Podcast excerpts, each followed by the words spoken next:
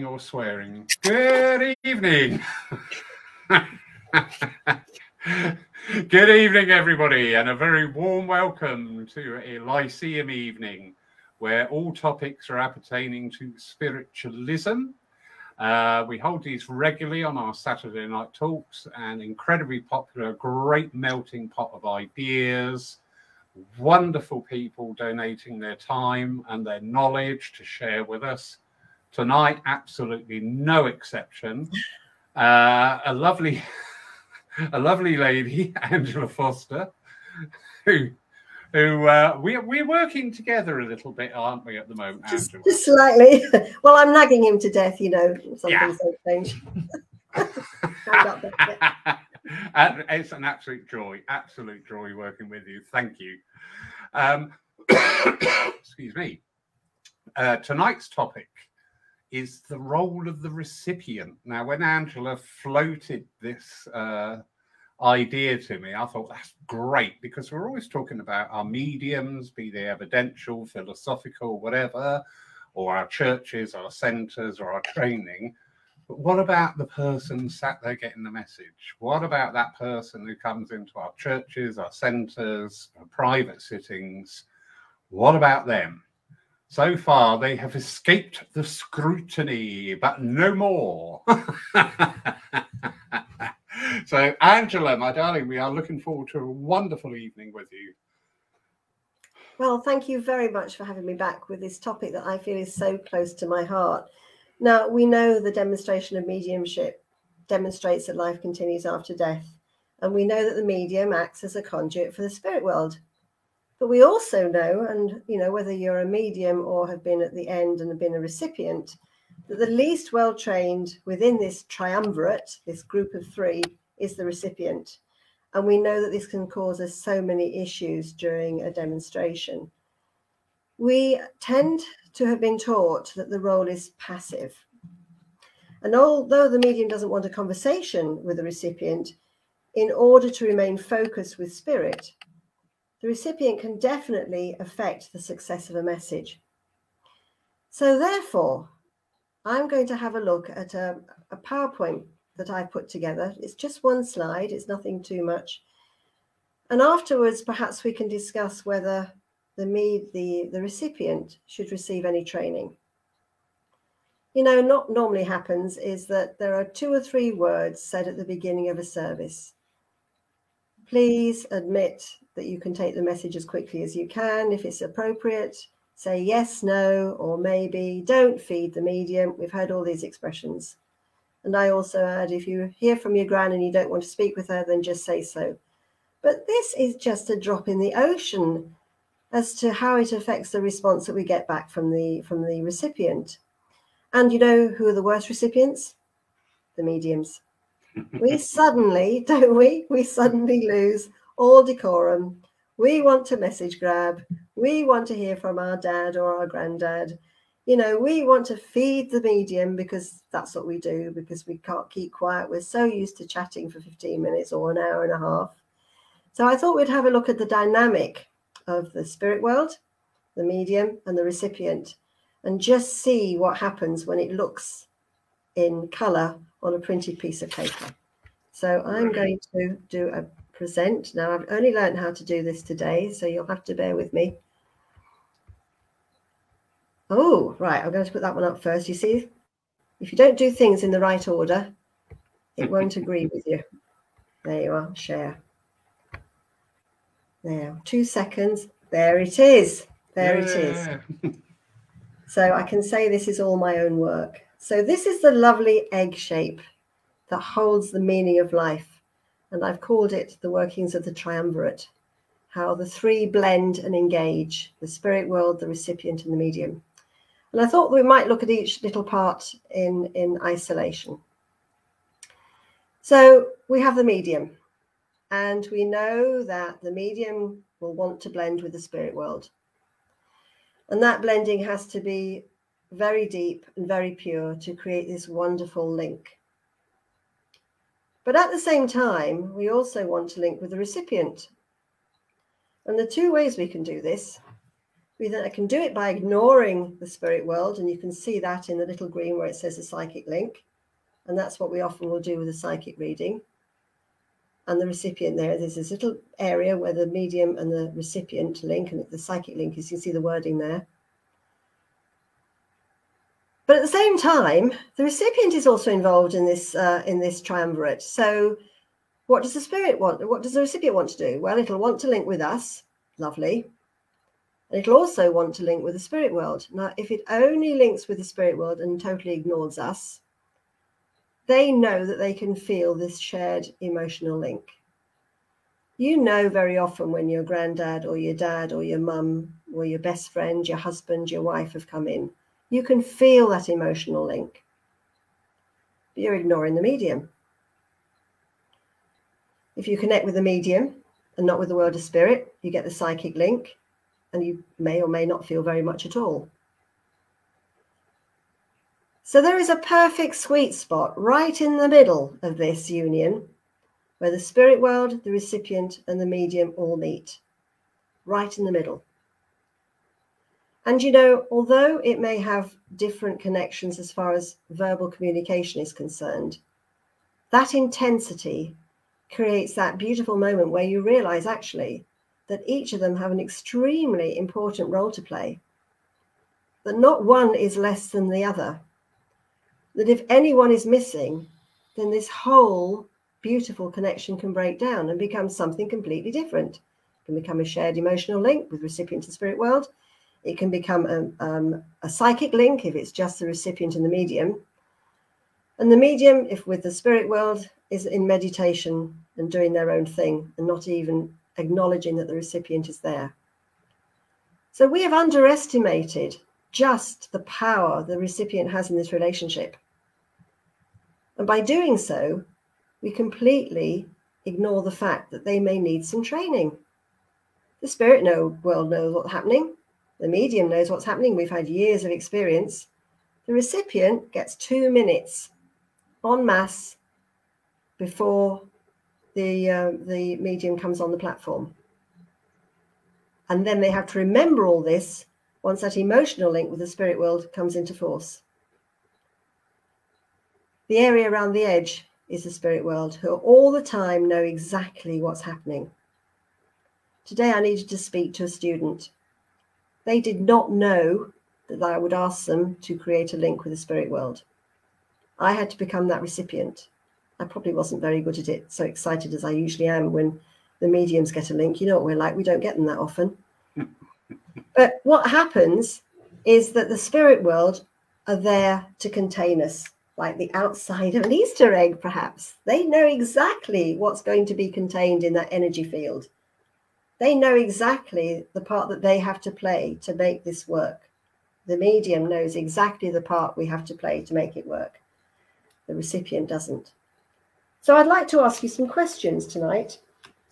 I would like to find out if any of you feel if there should be some formal training for the uh, for the medium, uh, for, sorry, for the recipient. What form should this take? And would this be tolerated or accepted by the uh, the congregation as a whole? That's a question I leave with you. Brilliant. Well, it's not like you, Angela, to leave your uh, sitters with questions and work to do, he says, tongue in cheek. Uh,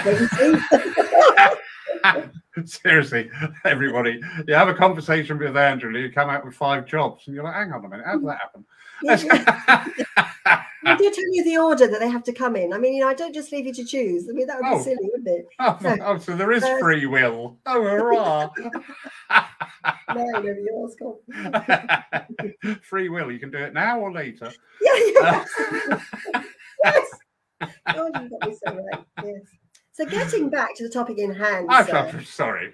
such a disruptor tell us what we what we should be doing about this. Is there an answer to the meaning of life, the role of the recipient? Uh, it, this topic is really uh, very close to my heart at the moment because uh, in the world of today, I know I've experienced it firsthand as a platform medium, and talking with others are picking up similar experiences And the phrase pulling teeth has been said quite a few times. There's, we see it on some of the Zoom services and dems. Somebody will give the evidence of somebody, they will build up this picture, this character, and they, you know, put it out there saying, Does somebody understand it? And everybody will sit there going, No, no, no. And they might go, Angela, would you understand this? Oh, yeah. Mm. And you think, Hang on, what is that block? What what has happened? Why do people uh, not really engage with it? I don't know. There's something has happened since COVID and the lockdowns where people are that little bit more detached. And this is being actually reflected in many a church and centre service as well. Uh, you can stand there talking at people and just suddenly realize we're not engaging. Now, you obviously, what do we do as a medium? Oh, I've got it wrong. But you think, no, I've not got it wrong, but something has changed and I need to engage uh, our congregations in a different way. I think you've made an interesting point there, but I, would like to just quickly refer to a wonderful handout that I've got to thank uh, Nicola Shortland Neal for when she describes the different sorts of recipient, the different types of recipients. And she talks about the reluctant recipients, those who are waiting for somebody particular to come or a particular yeah. piece of information, or those who understand who it is but doesn't want to speak up, like the sort you were talking about just then or who may just be ch- uh, shy or have had some sort of trauma, so they don't want to discuss it um, in an open forum, or they're just waiting for the one particular person, or prove it to me. I mean, we all know the recipient, mm. and if you give them a, if you give them a, a comment like, um, "So, you know, would you like me to give you some more information?" They're going to say yes, aren't they? They're going yeah.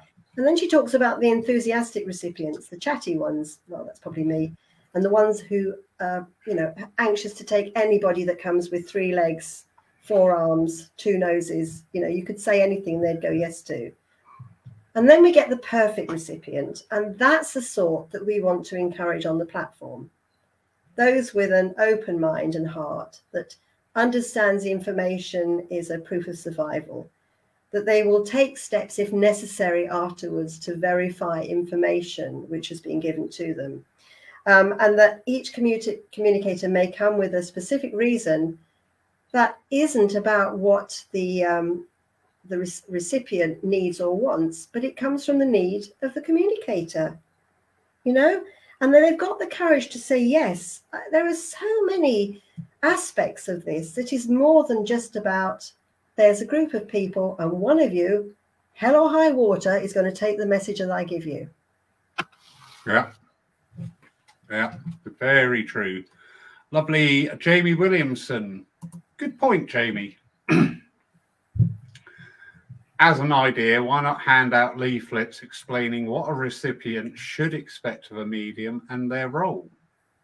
Yeah, we need to do something. Yeah, and and Jamie, I, the handout of leaflets is one thing, but in this day and age where we are so engrossed now with we we started off with just newsletters available in the church. But now, as our reach has gone out further and further into uh, social media and websites, I mean, that's quite a, a, a, valid point to just include that description because people are coming into our energies who are looking for something. 99% of people walking through the church door, they're looking for something and they've not had an exposure to spiritualism. There's not been the understanding. It, if there was, it may have been uh, after two pints down the local social club and an evening of. So yeah, that's actually Jamie. That is a really uh, good point. You've started me off now, Jamie. I'm going to have to be editing the websites. Thank you.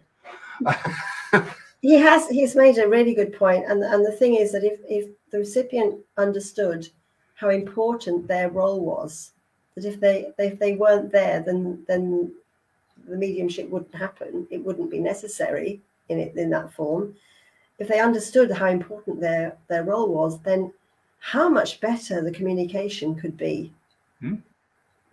yeah I mean, that is add value yeah. yeah that is, I'm already formulating it. After we go off air, I will be upstairs editing. There'll be a course on it, won't there, with a certificate at the end of it? oh yeah, got a certificate. and a cup of tea. Oh, absolutely right.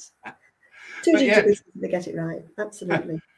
in the real world uh, example, I, I'm good on my signage down here at Poole, and we've got blackboards that go out in the drive. And when I advertise a divine service, I will put underneath it as philosophy, healing, and evidential mediumship because that gives people an idea of what to expect. So this is the next step on from that. So yeah, good idea, Jamie. Thank you. You send the invoice, you know the address. Sue Townsend, I feel it would be dependent on whether the recipient simply wants messages. There may be more interest in those who are interested in developing a richer understanding of spiritualism. Yeah. Mm. What's interesting about that one is that when you're on the spot as a recipient, then to be honest, all you want to do is to hear from that loved one. And I don't know if it really engages. It's an interesting one, one for debate, whether it really engages with the bigger topic of understanding spiritualism. But I will say that for everybody else in the congregation, then that is about developing a rich understanding of spiritualism. So you've got the two dynamics going on. You've got the individual who is absolutely in the moment, full of emotion with their loved one. And then you've got everybody else listening who's connected to that um, emotion. In fact, you probably could use the yellow area of that diagram even to include the audience, to be the audience, in fact, uh, rather than the spirit world, who are feeling that emotion. And we do feel the sadness and the joy and um, the you know if we're connecting in we can feel that that as live as the the recipient can but they will be taking it on board in a much broader sense and understanding that this is another example of um, that life continues. So i think that works on both levels anyway. Yeah.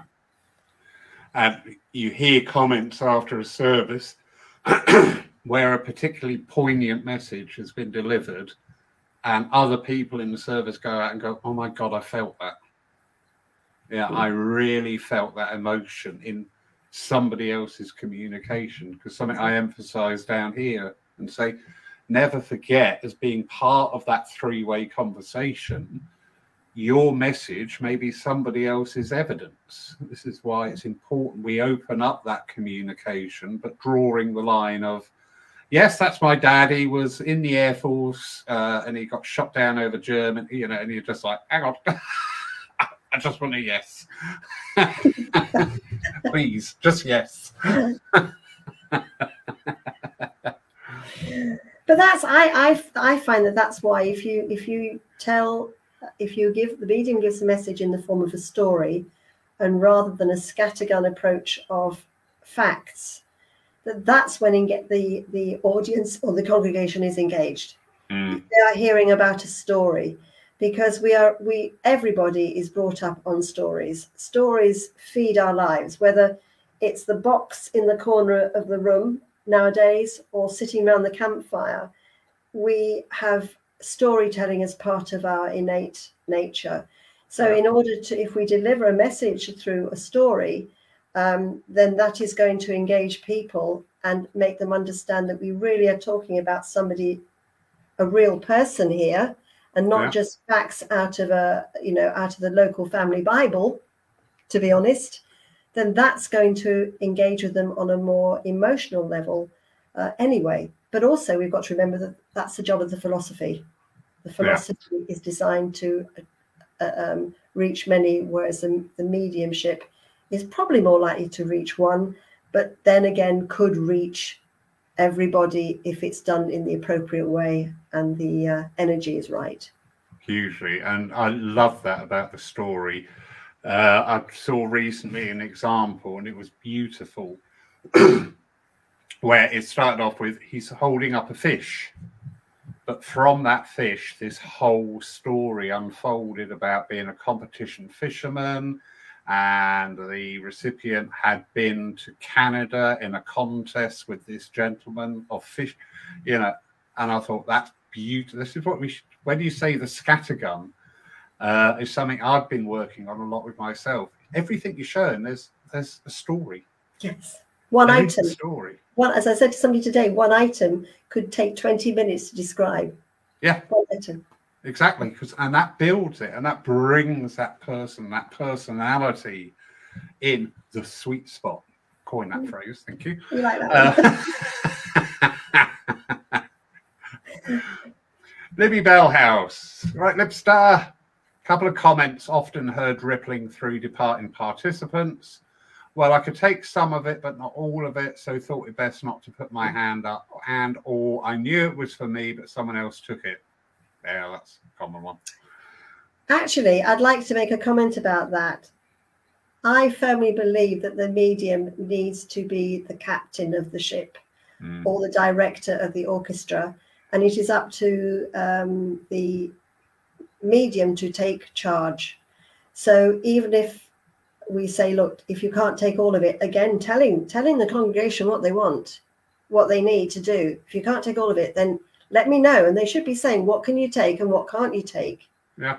and you know encouraging this communication that's why i don't like personally going direct initially i like to be able to give some information to show that i'm not working psychically and that i'm not just choosing a friend out of the audience out of the congregation to say here are the facts from the spirit world who can take it and if you encourage that um, environment to be more proactive to um, become involved and the medium, if they're with the wrong person, if they've got anything about them, they should know they're with the wrong person. Yeah. They should really know. Yeah. But very often the information is so generalized that it could quite easily apply. But it's interesting, the person who says, I knew it was for me, but somebody else took it, they will probably have had a much stronger emotional link with that communication, which proved it was their message. And the medium probably took the easy route out because you know I've said it to myself look I'm sorry I know you're taking this information but I don't feel it's with you I'm not feeling the connection here Yeah. You, you do, don't you? you It, do it you doesn't do. go.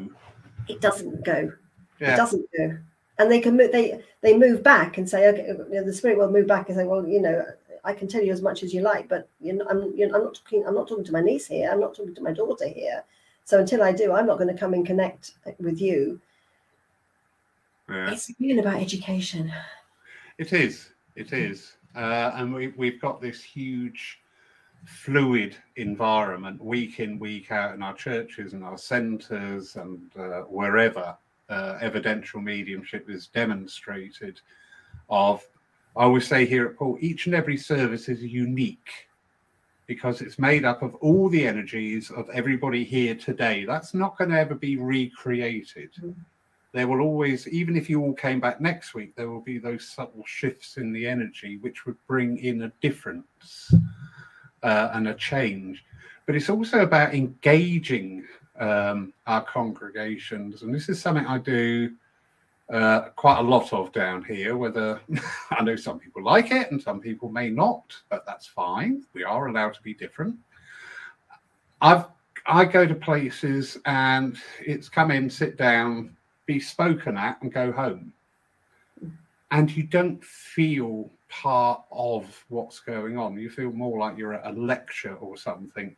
So when it does come to the evidential part, you're not, as the recipient, you're not in that right frame of being engaged because it's like, Yeah. oh, why are you talking to me now? Right, yeah. Jen Stevenson's picked up on that. Uh, says Laurie always tells the congregation it is a three-way process in the service. However, some congregations don't seem to realise this and view it more of a performance than they are watching rather than taking a valid part in it. Uh, yeah, that just mirrors what I was saying there, Jen. Thank you. Uh, we we need, in a church service or a centre service. It is a huge, wonderful coming together of people. Uh, and it should be that big inclusive hug to people to welcome them in, to make them feel comfortable, to make them understand they're present. I often say on the platform, you know, ladies and gents, you've not come here to watch us. We are working what you're bringing to the table. And without that, we would not be working. Do you think it's how we have everybody seated? Do you think mm. if we embrace the concept of circle more, yeah, it would be a different attitude? Definitely. I you probably yeah. can't see it very well behind me, but we've got a different service on tomorrow, so we've got a different format. But it is designed, I'm looking at as an energetic mm-hmm. object of the whole focus is coming onto the platform with for the naming ceremony, the family, baby, and everything are sort of in how do I describe this? They're in the middle of one end and the platform's in the middle of the other end. So all that focus is around the family and the baby, but also obviously with deference to the service, to the talk for Hydesville Day and everything. And yeah, moving chairs around uh, and trying different formats instead of rigid disciplines does work. It does I work. Yeah, I think it's got. I mean, that's probably why there isn't this formality um, through Zoom and platforms like this. That's why you get people, you know, and I'm not, you know, I can't see anybody here. I don't know how many of you are there. How many, how many are watching at the moment? Do we know? Uh, there's 24 on the church page. That's without my page and the YouTube. Oh, thank you. Well, thank you everybody for coming tonight. But you know, I just wonder whether there is this more sense of informality through Zoom. So you get people whose you know decorum perhaps isn't as it should be, and we have to remind people that this is a maybe a service or whatever. And I we can all tell stories of amazing sights that we would have seen that we would never see in a church situation. But because of that, informality, maybe we are encouraging this inclusivity in a different way. There is no obvious platform. There is no obvious chairman. You know, it's mm. um, it's just people coming together in in the way that the old circles used to be. I just yeah. wondered about that. What do you think? Uh, yes, and again, you can see behind me we have actually got the rostrum out on the platform uh, which is needed because it's quite an involved service. and we just need that quick reference thinking, am I doing it right? Okay. Nine times out of 10, I will say to the medium, do you need the rostrum to read from? And if not, I just think happy days. I find it, I don't like being on these rostrums, which have got all the stuff in front of them. I understand, you know, you've got the screen for the ladies and skirts. I get it. I get it. I get it. But I feel cut off. And if hmm. I'm feeling cut off, well, then I can probably, it's a fair bet to say the congregation are feeling that cut off as well. You yeah, know. we're creating that them and us. I mean, I'm only apparently so the hospital told me last week, and I don't believe them. I think they lied. I'm only four foot ten, so you can imagine me against a I'm, I'm here. yeah. I chill on it. Oh, that was comfortable. Uh, I think they were lying, as you know, like they do about everything. I think the hospital was just having me on, but uh, um, there was. Uh, sorry to interrupt you. There's a really interesting photo of the Open Door Sanctuary, uh, Simon James, Brian Robertson's, and I just noticed their seating arrangements, which I thought I love that. Their seating arrangement is curved both sides around a middle walkway space. And you're right in the middle of people and walking around. To, I thought, do you know what? I love that. Mm. I absolutely love that because you're in, you're you're together. Mm. You know, yeah, there's no barriers there. And even with their rostrum, they've got a beautiful rostrum, very big, quite low, no barriers, no barriers there at all. And it's just like, yeah, yeah, you you you know how to work energy, and that's great. Can you imagine what that must do to the energy of everybody there? Mm. I mean, it's almost like enclosing them in, in the tent, you know, when you're doing trance. I mean, that must really have a, um, a very physical engagement about how we should be communicating. Yeah, Wonderful.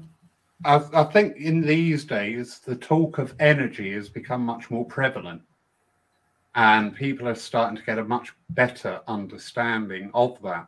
And with that understanding comes these opportunities to try things, to do things slightly, you know, change is inevitable. So you have two choices you can grasp it or run away and hide. But yeah, play uh, the Reverend Nick. Where is he? Where's his comment? Goodness, we're very chatty tonight. Lovely. Reverend Nick Brown, we curve the seats in our church rather than lines to help inclusion because it does. Mm. You know, when you, you sat at home in front of the fireplace, you haven't got settee, armchair, armchair, you naturally curve it around.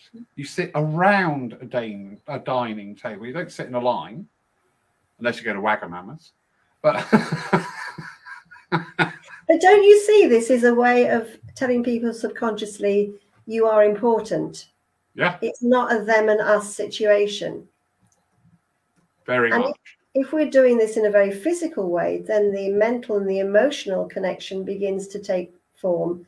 And perhaps there the education will be of a different nature, it'll be of a very visual nature, like you are important. I mean, it was always this one that you should um, never walk amongst the congregation. Remember, we were taught this: don't walk oh, amongst the congregation. Don't come down off the platform; you'll break the link.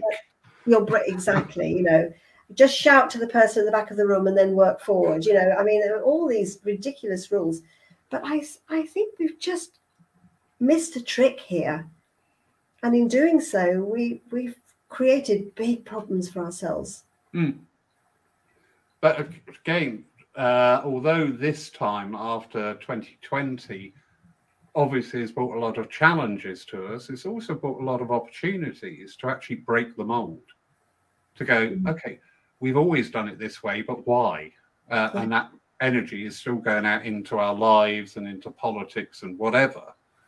You know, and we are more questioning now. But in the churches and centres, you've got this try think I know some people are going to say, ah, but Mrs. So and so always sits there. This is why I continually mess around with the chairs at Poole. because nobody gets a chance to claim a chair for their own because next week you know it's going to be moved. So you just carry on and people are okay with it. I, I say, we'll probably get about 20 comments in now saying, well, actually, no, it's really annoying, Lawrence. I paid for that chair. I want my chair. That was my yeah, it's got my name on it. I wrote it underneath. yeah, my uh, comment here from Greg, Greg Hopkins. But the downside I have experience of a medium and told a recipient who was also a trainee medium that you need to understand how to take a message before you can give one. So that's one part of it. Yeah. Uh, but then he continues to say all the information given to the recipient was totally wrong. Nothing was relevant. It was upsetting and rude. It's not always the recipient's fault. Sometimes the medium is wrong and needs the humility to accept that. Yeah. Yeah. It's a good statement. I, I agree with the first part that trainee. I encourage people in circles to go to a service. And I'm not saying come here. I don't, don't care where you go. Go to a service, see how mediums work, see how it feels to be in the congregation. Look at the things that you think, oh, oh I like that. That's really good. Or, oh, God, that's irritating. Um, I know one meeting kept leaving about a half a minute pause between each sentence, and it was like, please don't do that. yes, exactly. Yeah, please don't do that. moment, and it's been a yeah. long. Yeah, yeah. I mean, so, there's, yeah. there's some interesting stuff happening here, isn't there? Mm. Either the, the medium is so glad to have picked somebody in the audience that they'll give any information, they'll give information out, and it's not for them, and the right person hasn't owned up to it but you know, there is so much here about the discipline of how to present information, how yeah. not to be pushy. I mean, there is there is a discipline, and it all boils down to that word. And as you know, we're we're holding a course on this in in a couple of weeks. But there there are rules of engagement, and even the spirit world have to know what can and can't be said. they know jolly well that if they are going to start using swearing and cussing, which some of them do, that we are not mm. going to repeat that as mediums. Yeah. That we are going to have to find ways of considering the recipient's sensitivities. So again, this is a whole dynamic which needs to be handled with care and to be appropriate. A good medium, a good recipient, and a spirit world who know what their job is at, at any given moment. Yeah, very true. You see uh, sometimes the ones I call the bulldozer medium. You know, and they will fire a load of facts and figures and whatever at you, and you don't get any chance to interact. You know, you could be totally right, which would be wonderful to everybody else to hear, but they're negating that chance of them being wrong. You know, and as an evidential medium, when I get a no, that's fine because that means I mm. need to go back. Right, where did what did I drop? Oh, okay. Would you understand it this way? Yeah, absolutely so, power of the yeah. no. Well, I absolutely agree with that. That you know we shouldn't be frightened of no's. No's just mean that we have to fine tune it, and it also allows us to get connect back with that with that ener- energetic link, rather than um, putting our own um, interpretation on something. So yes, yeah. absolutely. Uh, Keith Morn, picked up on something interesting that's been rattling around in my energy for a, just a wee while. Some people expect everything names, places, facts, and understanding. Others expect nothing and are geared up for disappointment. A brief introduction before giving a reading explain that it's difficult to talk to spirit and what they say can be confusing and not what people expect can help. Then he goes on to say Ina Twig decided platform work couldn't unite expectations and work solely on private readings. Mediums during platform can't announce a name and can anyone take it? They have to sing. Hang on, we're missing a bit of that. No, we're not. That's it. Um, yeah, the thing oh, I'm. Yes, I, I see what he's getting at. Yeah. the thing I'm picking up there, there was uh, a few discussions going on about uh, mediums should, if a sitter says what's their name, the medium should go back to spirit, get their name, and give it to them, which to a degree I understand. However, it does open up. Oh, what's their name? So and so. What's their postcode? What's their telephone number? What's their STD? You know, and you, you get to that point of saying, actually, we as mediums have got to trust in the spirit world. There is a certain amount of trust and understanding from the recipient's point of view that you're, you know, have you ever had it? You're given a full description of, say, a father, and this is based on a personal experience, character, everything, and the sitter's gone, well, what's his name? Uh, me being me, I just turned around and said, Sorry, when you were 15 watching Tiswas and your dad walked in the room, did you say, What's your name? Do you know, you make, you make a very good point here. And the, the problem is that then you are engaging with the recipient in a conversation. Yep. You're, on a, you're on a psychic link, which yep. you might be able to read the name from their aura. Might happen. I've never yep. happened to me, but you might happen. And then you suddenly, and the spirit will go and say, "Oh, thanks very much, but we're getting bored now." You know, yeah. you've you come out of that sweet spot by them asking. Um, I know it's it's easy to want specific bits of information. I mean, one of the one of the points that uh, Nicola makes is here is uh, asking for an agreed word that was made um, before passing. Mm. You know, um, I, I, think wasn't it who was it Houdini always said that he would give that he had a, a message that would be specific for uh, his wife or his his daughter or the member of the relationship and and that he would if he could prove that that's how he'd come back that's how the, the way he'd use it he'd, he'd agree uh, the agreed word but the problem is as soon as you start having this conversation then you are disconnecting yeah. so the recipient is important but verbally it's only about 2% of the communication it's yes no maybe yeah. emotionally it's it's 50% because you want that sweet spot in the middle so it blends. So it's, yeah. it's not separate, but it can be very disconcerting. And again, this is part of the education package. We have to say that you, you know, it may, you may be hearing from somebody who you hadn't expected. You've got to think outside the box. Yeah, yeah. Often especially when people come in in great distress and great grief. They want to hear from that one person. Yeah. Um, but for whatever reason, my personal feeling on that is you're not quite ready yet, love, because if you were here for them now, when that message stops, you're going to lose them all over again. And that doesn't sit well with me. You know, it's we've got to have that level of acceptance. So you do get somebody else step in, but of course that's pushed aside because the focus is on that one person. Actually, Andy Bing makes that comment very well. He says that he would never give anybody a reading that had had a bereavement uh, less than six months ago. Yeah, I get it. I, I do get it. I've seen it. I've worked with it. Uh, I do understand the process there. We we do need to go through that acceptance phase, Mm. which some people go through very quickly. Other people takes a lot longer. Yeah. Sue Townsend. Years ago, the congregation were asked to send their love towards the medium to enhance the connection with spirit. Maybe that needs to be reintroduced. What's your thoughts? That's an interesting one because whether we call it love or or energy or whatever it is, it's it's saying to the medium, whoever you bring forward, we accept with love, light, truth, trust, and wisdom, whatever words you might want to use, whether or not it is for us. The relate the the, the uh, spirit world will come through wherever the need is greatest, and if the congregation accept that that is the case, then you don't get the same situation with quite the, those who will take anybody that comes through on every occasion because mm. they will recognize that the need will come for those which might mean two messages which might mean three messages although i always say the second and third don't have to be long.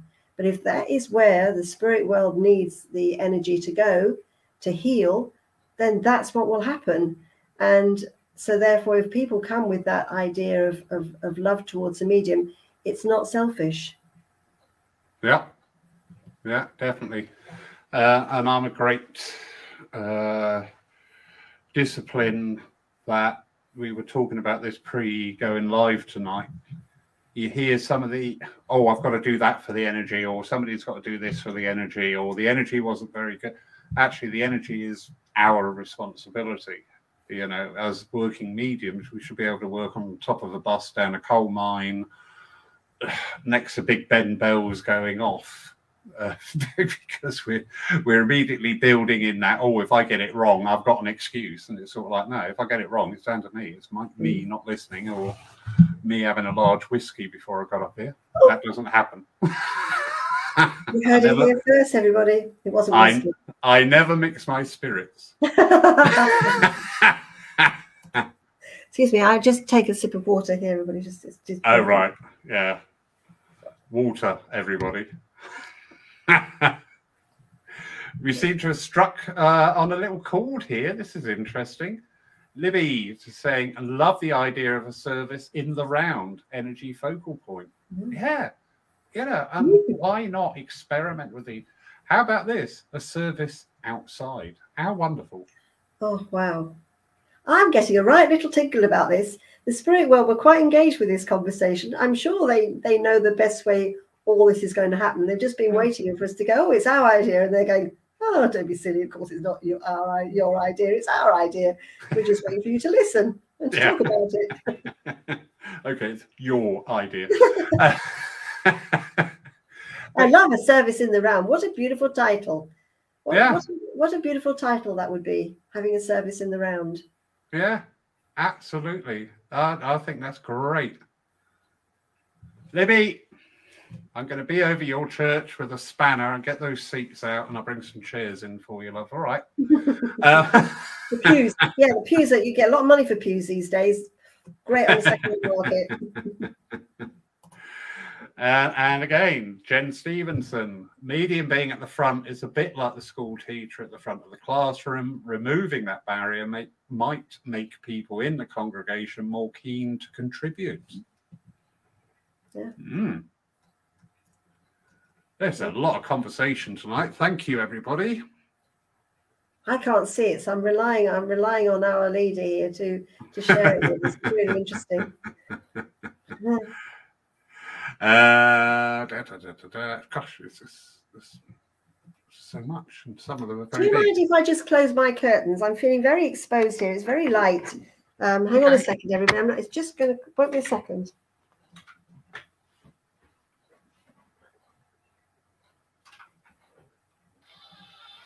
Perfect. There we go. You're now in your trance room, are we? So we're now going to see.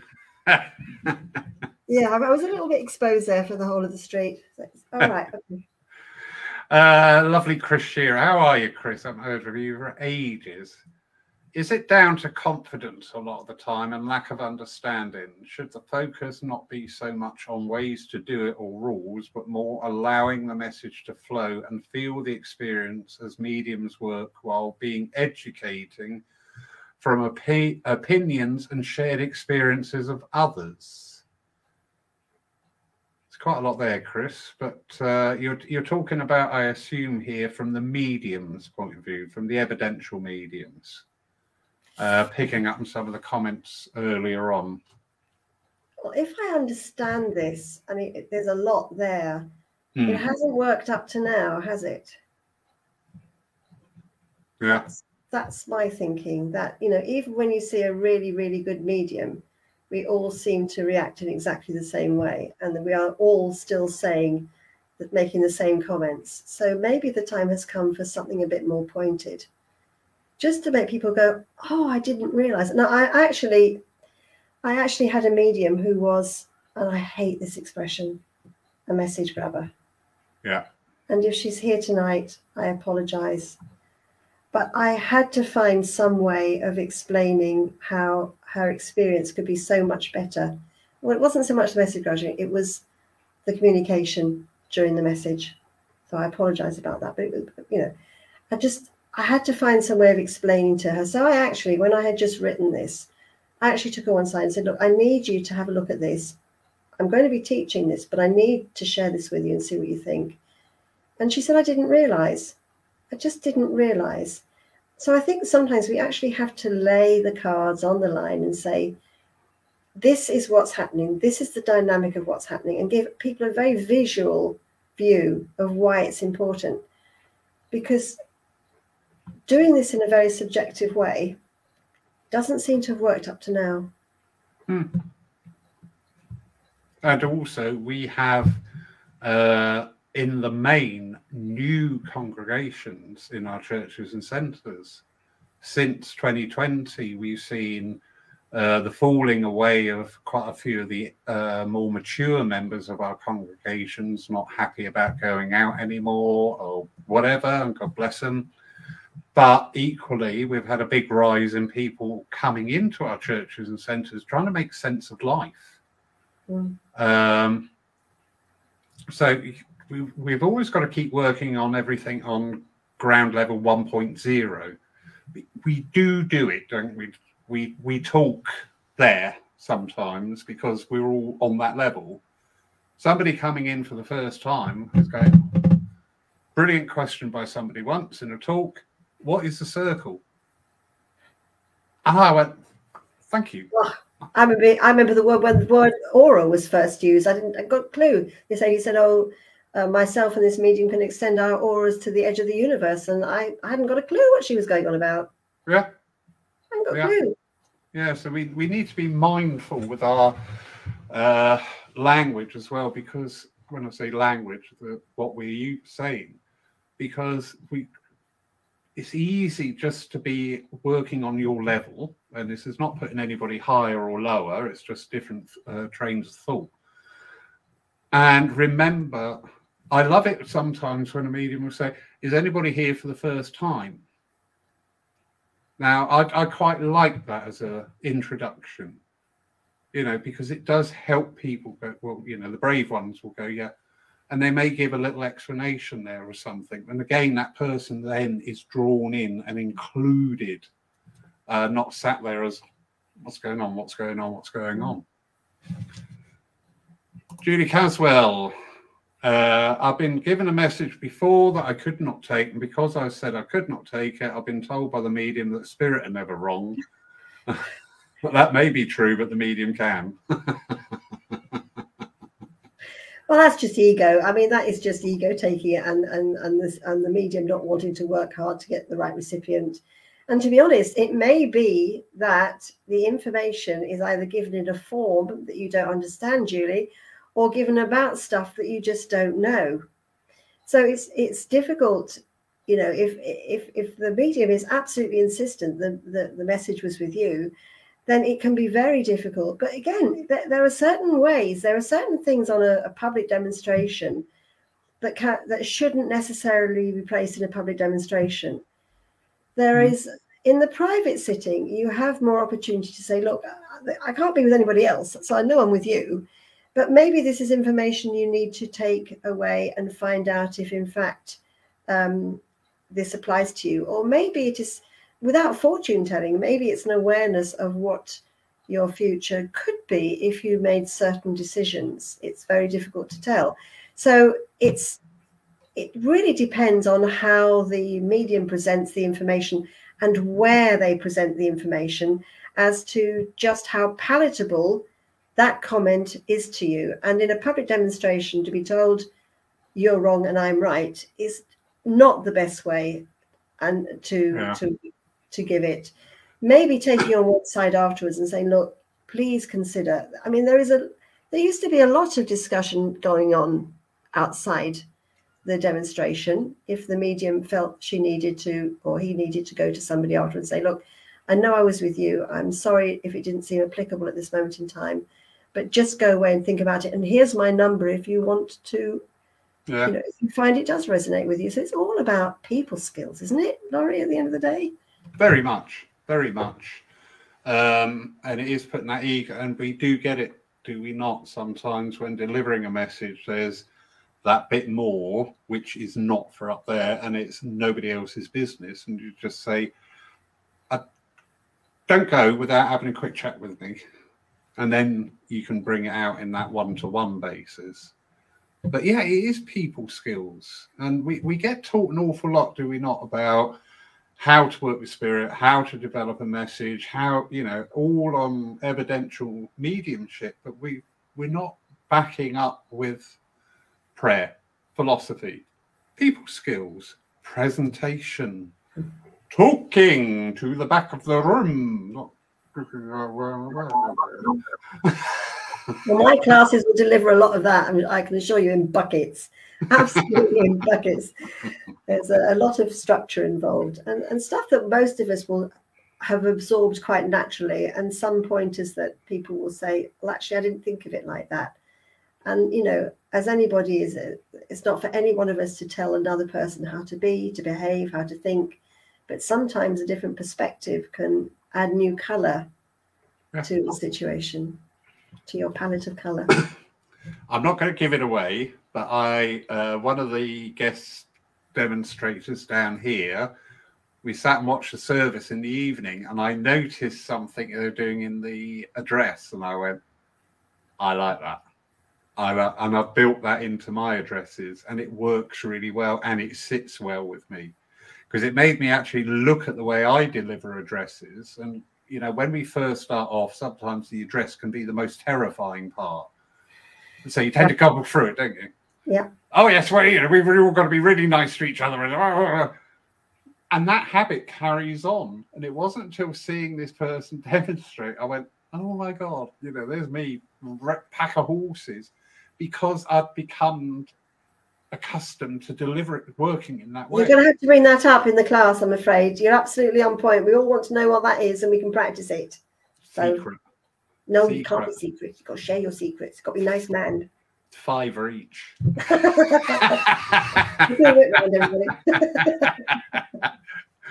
Lovely Marion Frisby. Oh, hello, Marion. And uh, yeah, a different perspective than what we've been talking about on uh, the, the layouts, which is great. It is lovely to see a medium work. Often, if they leave the platform and disappear behind you, you miss out on seeing the medium work. At a service recently, sitting in the front row, we spent 45 minutes staring at a blank wall because everything was happening behind us. We certainly didn't feel included. also, on another occasion, the medium left the platform, stood directly in front of the recipient down in the aisle for five minutes, and then gave information about a ring the recipient was wearing. Psychic, or there's only a certain amount of narrative you can put in these comments, so this is why they keep cutting off. Mm. But yeah, that does sound like psychometry. But yeah, a, a good, you know, you, you can't just say, okay, well, I'm going to jump off the platform and work with people because that needs to be considered. You know, if you are doing that and working halfway up the aisle with somebody, have you now cut off the front part of the church? You can't see you. Well, Marion and I actually trained together for a while here in here in Huntingdon, so I, I know Marion from old. But um, the problem is that's to do with layout again, isn't it? That wouldn't Yeah. happen in in the round. Yeah. And but if you get that close to somebody, there is always the chance that you can connect. But there again, is that an old wives' tale? Is it because you're standing that close to them that you can connect psychically? You can connect psychically with somebody three million miles away. Right. You know, have we have we debunked that theory that we are necessarily, or is it the person just not understanding the difference between psychic and mediumship and dipping into the psychic because they don't understand the difference between the two types of energy? and, and how it's using. So can we say it's because of closeness, which I don't feel actually holds water anymore, or is it because they're just not trained to understand the difference? Yeah, and I go for the latter with that. Uh, again, as I said, we are responsible for our energy. Therefore, we are responsible also how we're utilizing that energy. Are we utilizing it in our mediumistic connection, or are we utilizing it in the psychic and knowing the difference between the two? Mm. But uh, also, there is this in the round. There is also another factor to consider being up on a platform in the public gaze is not everybody's cup of tea. Uh, we had a beautiful medium down south who came through the circles, did all the training, everything. And every time she got on the platform, she threw up, which is not a really good start to the service, bless her. But she couldn't handle that being in the public gaze. So if you threw her into the, in the round where we're thinking that's a lovely energy, actually for some people that might be like being in the gladiators ring in ancient rome you know you think oh my god they're going to bring the bears out in a minute or something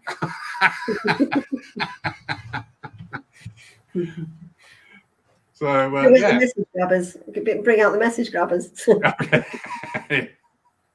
my partner my partner once said he's a lovely fellow he supported me really well uh, and he said about something he said you know what so far that woman's father has been a tank commander an astronaut spy As I said, four arms, three legs, two noses. You know.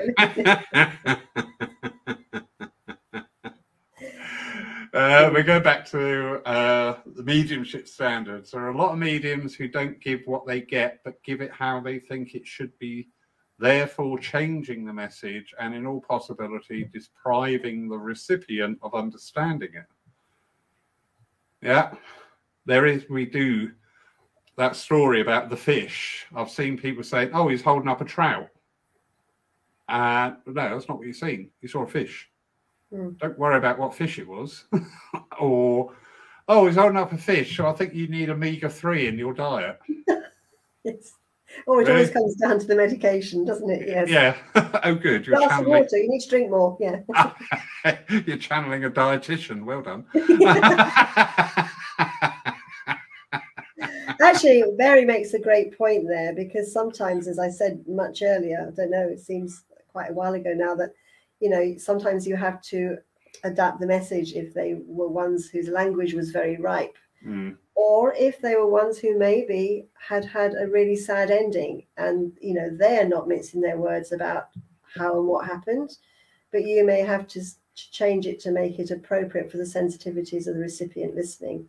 So although you don't want to add to the to the whatever you're being given in whatever form, sometimes you have to adjust it to make it appropriate for that environment.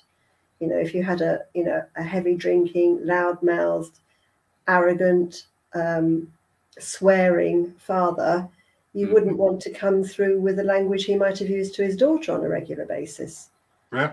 though the daughter would probably recognize that and say, You've definitely got my dad here. That's the language he would have used. There are ways of presenting that. So it's a fine balance between not changing the, the understanding, the integrity of the information you're being given, but maybe making it appropriate for public ears. Indeed, indeed.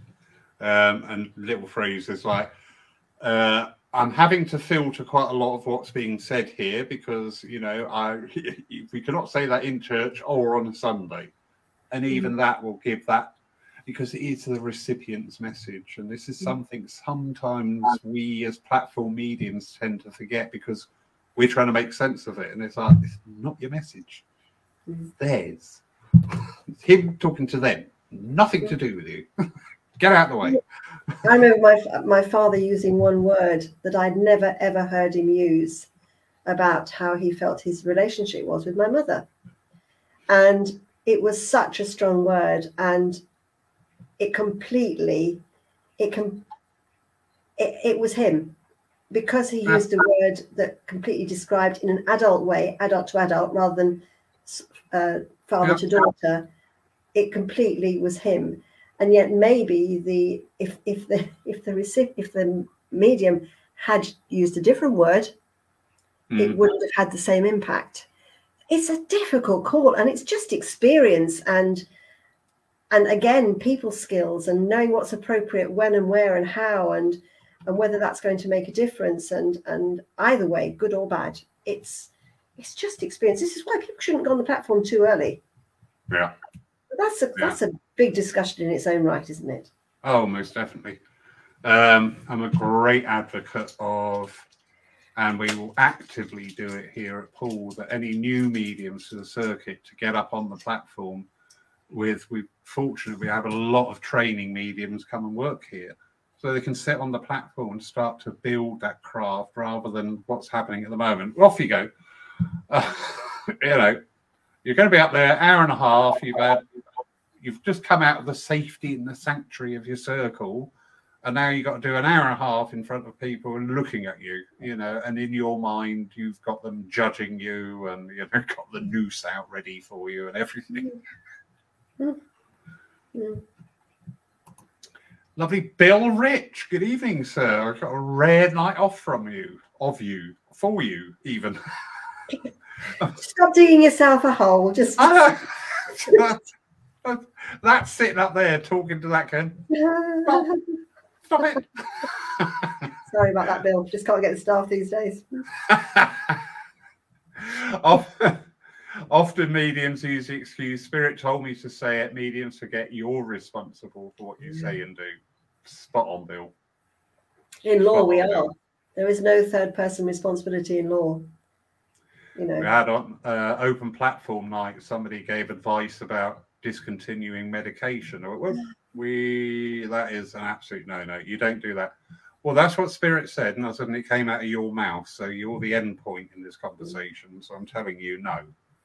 This is what i worry a little bit about people who um, and, and, and something that i'll be covering in in in the course and the in, in, in empowering your spiritual address about being very careful uh, about saying oh i'm in trance when i give an address everything you say you are responsible for. Yeah. and if you're doing trance you have in a completely different environment people know that what you're doing it's not an open platform or an open service where you go into trance like that. It is not appropriate because you are not responsible if you don't know what you've said.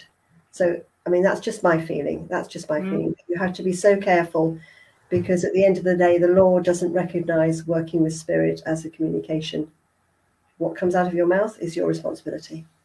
That that is an interesting perspective. Thank you, thank you. That is, uh, yeah. I'll I'll tell you later. That just answered a question. Thank you. Put the invoice in the post.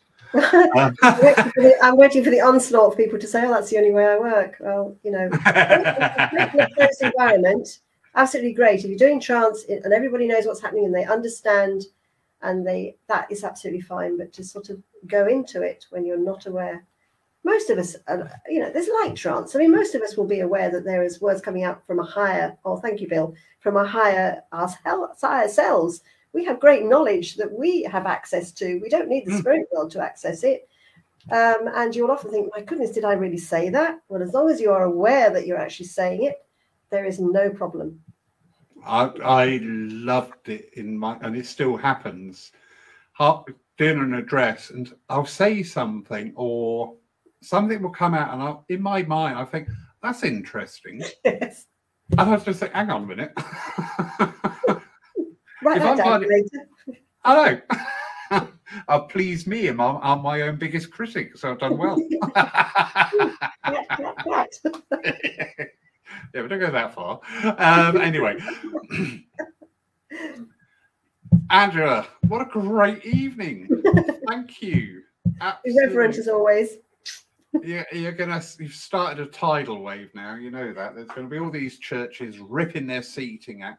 But do you know what? If you have got the space and the format to try these things, yeah, I, I always get this great sense of fear sometimes from our committees up and down the land, uh, and this fear of failure, and it denies so many opportunities. You know what? If you try something, it doesn't work what is the end result? You know, has anybody died? No. Has the building caught fire and burnt down? No. You've tried it. It may not have worked in that format, but you might then lead on to, well, actually, that didn't quite work. But what about this? Mhm. Uh, and that's being progressive. That that is the proper term of the word progressive, isn't it? Mm. Yeah, And not staying still, not being stuck in a rut, you know. it is. And the proof is in the people that aren't coming to. And I got told off by a lovely English lady who lives in Greece, who's when very upset when I was talking about bums on seats. If we're not getting on bums on seats, then we have to look at the equation and think, Yeah. what's wrong with the equation? There has to be something wrong with it. And maybe these are all ways that we can show people, you know, that it's not the traditional church environment, that it has a new understanding, a new dynamic, and and we're prepared to embrace that to get bums back on seats. Yeah, and it's it's listening to the narrative. Um, I have it, it grates on me this word when you hear committees or leaders or whatever talking about it's what they want. And I think, do you know what? From from here on in, everything you say, I'm going to disagree with, because who are they? Have you ever asked they? Have you actually engaged with they, or are you basing it all on your opinion of what you think they I can't stand that word want Are you talking about the spirit world in, in, in the they? No that- congregations Oh, the, con- the congregation. But also, well, we've always done it like this, so why should we change it? Yeah. Because change might just challenge you, and that won't be much much fun, won't it? You know. yeah and a closing note there from lovely Ja- Jamie which is so true Yeah. Yes. if we don't offer what people need we will fail Yeah. and yeah Jamie very simply put thank you And why is it that every that there are these wonderful circles appearing on Zoom day in day out and have stayed on Zoom? It's because we've changed the way we've presented. There, uh, just to tell you quickly, there were some wonderful results by Heidi Campbell, um, uh, research by Heidi Campbell in the States, who over a period of many years has looked at why religion has become so successful with the virtual cathedral, the virtual church online. And she says it's precisely because we're giving people what they want and what they need and we are taking away from them what that which didn't serve their purpose because we thought it was appropriate and it always had to be done that way. And she's you know she's got so many statistics to show that this online working as an example is the way forward. And why? Because it's informal it's warm it's non-threatening you haven't got the dynamics of cliques. I could go on forever. Yeah yeah. You haven't got to wear trousers also. no slippers got my slippers on and a footstool because i'm only four foot ten Lovely Reverend Ashley Oliver. Hello, my darling. Ages since we must catch up. We must catch up. Uh, a church or centre is an interface created between spirit and the congregation for a moment in time. Lovely. It moves and breathes to the will of the divine. So often it is forgotten, and the same old, same old is. Yeah. Yeah. Yeah. I know you've recently joined us, Ashley, but I was saying earlier on, every service is unique. It's a unique event, it's a unique happening. Uh, and it's that conglomeration of the spirit world, of the uh, attendees, of the committee, the demonstrators, and it's, it's just like a recipe. You'll never make that recipe ever again. So yeah, oh, the umami effect. You know about the umami effect, don't you? No. Oh, I'm going to tell you. About, I'm going to finish, but maybe this is the point to finish on. In okay. Japanese cookery, there is this wonderful ingredient called umami, and it's that bit of the. I mean, it's we've tried to bottle it in this country, but it's not actually an ingredient. It's the essence of the chef that is thrown in to make it unique. So mm-hmm. every envi- every church, every church service, every center service has its own umami quality. And if you can if you could bottle it, it'd be worth a fortune. But you can't bottle it because it's unique and individual and it's it moves and it's diverse and it's wonderful. And if we can allow that umami effect from each and every one of us to be pulled into the center of this in the round, that's the energy we're trying to create. Yeah. Brilliant. That umami ex, that umami moment, and you bottled it. You well, not literally, but you you got it. You got it. That's the thought for today. Oh, thank you, Ashley. Yeah, obviously you know about the Japanese umami ingredient, and you can't buy it in Tesco, even though they want to try and sell it to you. Ashley is a very clever lady. a very clever lady. I love her to bits. Anyway, everybody, thank you for your time. Angela, thank you. Thank you for being gentle on me and not making me work too hard. I do to do later. I terrify him. It's so funny. She summoned me. What about my No, it's been absolutely beautiful evening. Uh, next week on Easter Saturday, our Lyceum night welcomes Mark Stone to talk to us. So, looking forward to catching up with Mark. Our online activities tomorrow, as always, we stream our services live from the church. We've got a double special, actually, we've got a triple special now tomorrow. Um, to mark Hydesville Day, Mark Stone is our medium here in church and he will be talking about spiritualism looking back and looking forward. So a slight change, getting away from the wrappings and everything. We also have, as part of that service, a spiritualist naming ceremony for the newest member of our congregation, and the return of the lovely Ted. Ted is 93 years young. It was his birthday uh, two weeks ago, and unfortunately had a fall. So he spent a little while, courtesy of Poole Hospital. He is returning to us, I'm informed, on Sunday, so we can have the late birthday party for the wonderful Ted. So tomorrow, get the glasses out and party on down. Anyway, Angela, again, brilliant. Thank you, thank you, thank you so much. Uh, as always.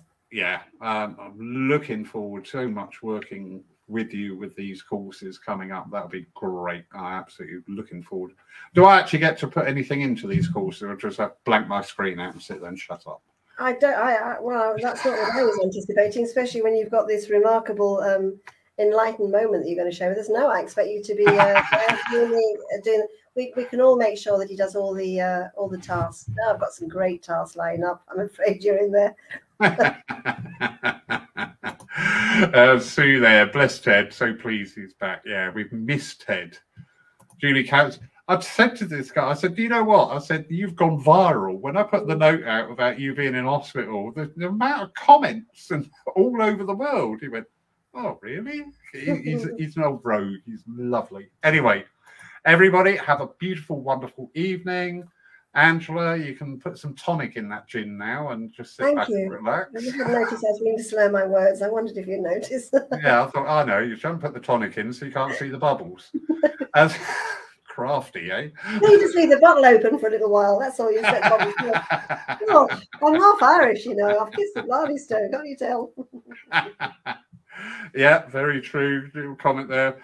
Ted is on everyone's healing list in every church. Bless it. He's such a, he's such a star. Anyway, have a great night, everybody. look after yourselves. I say, don't forget, you can tune in, watch the um, service, a special day from Poole tomorrow. If not, join us next Saturday, 7 p.m. GMT, where we welcome back the lovely Mark Stone to talk with us. So have a great night, everybody. Good night.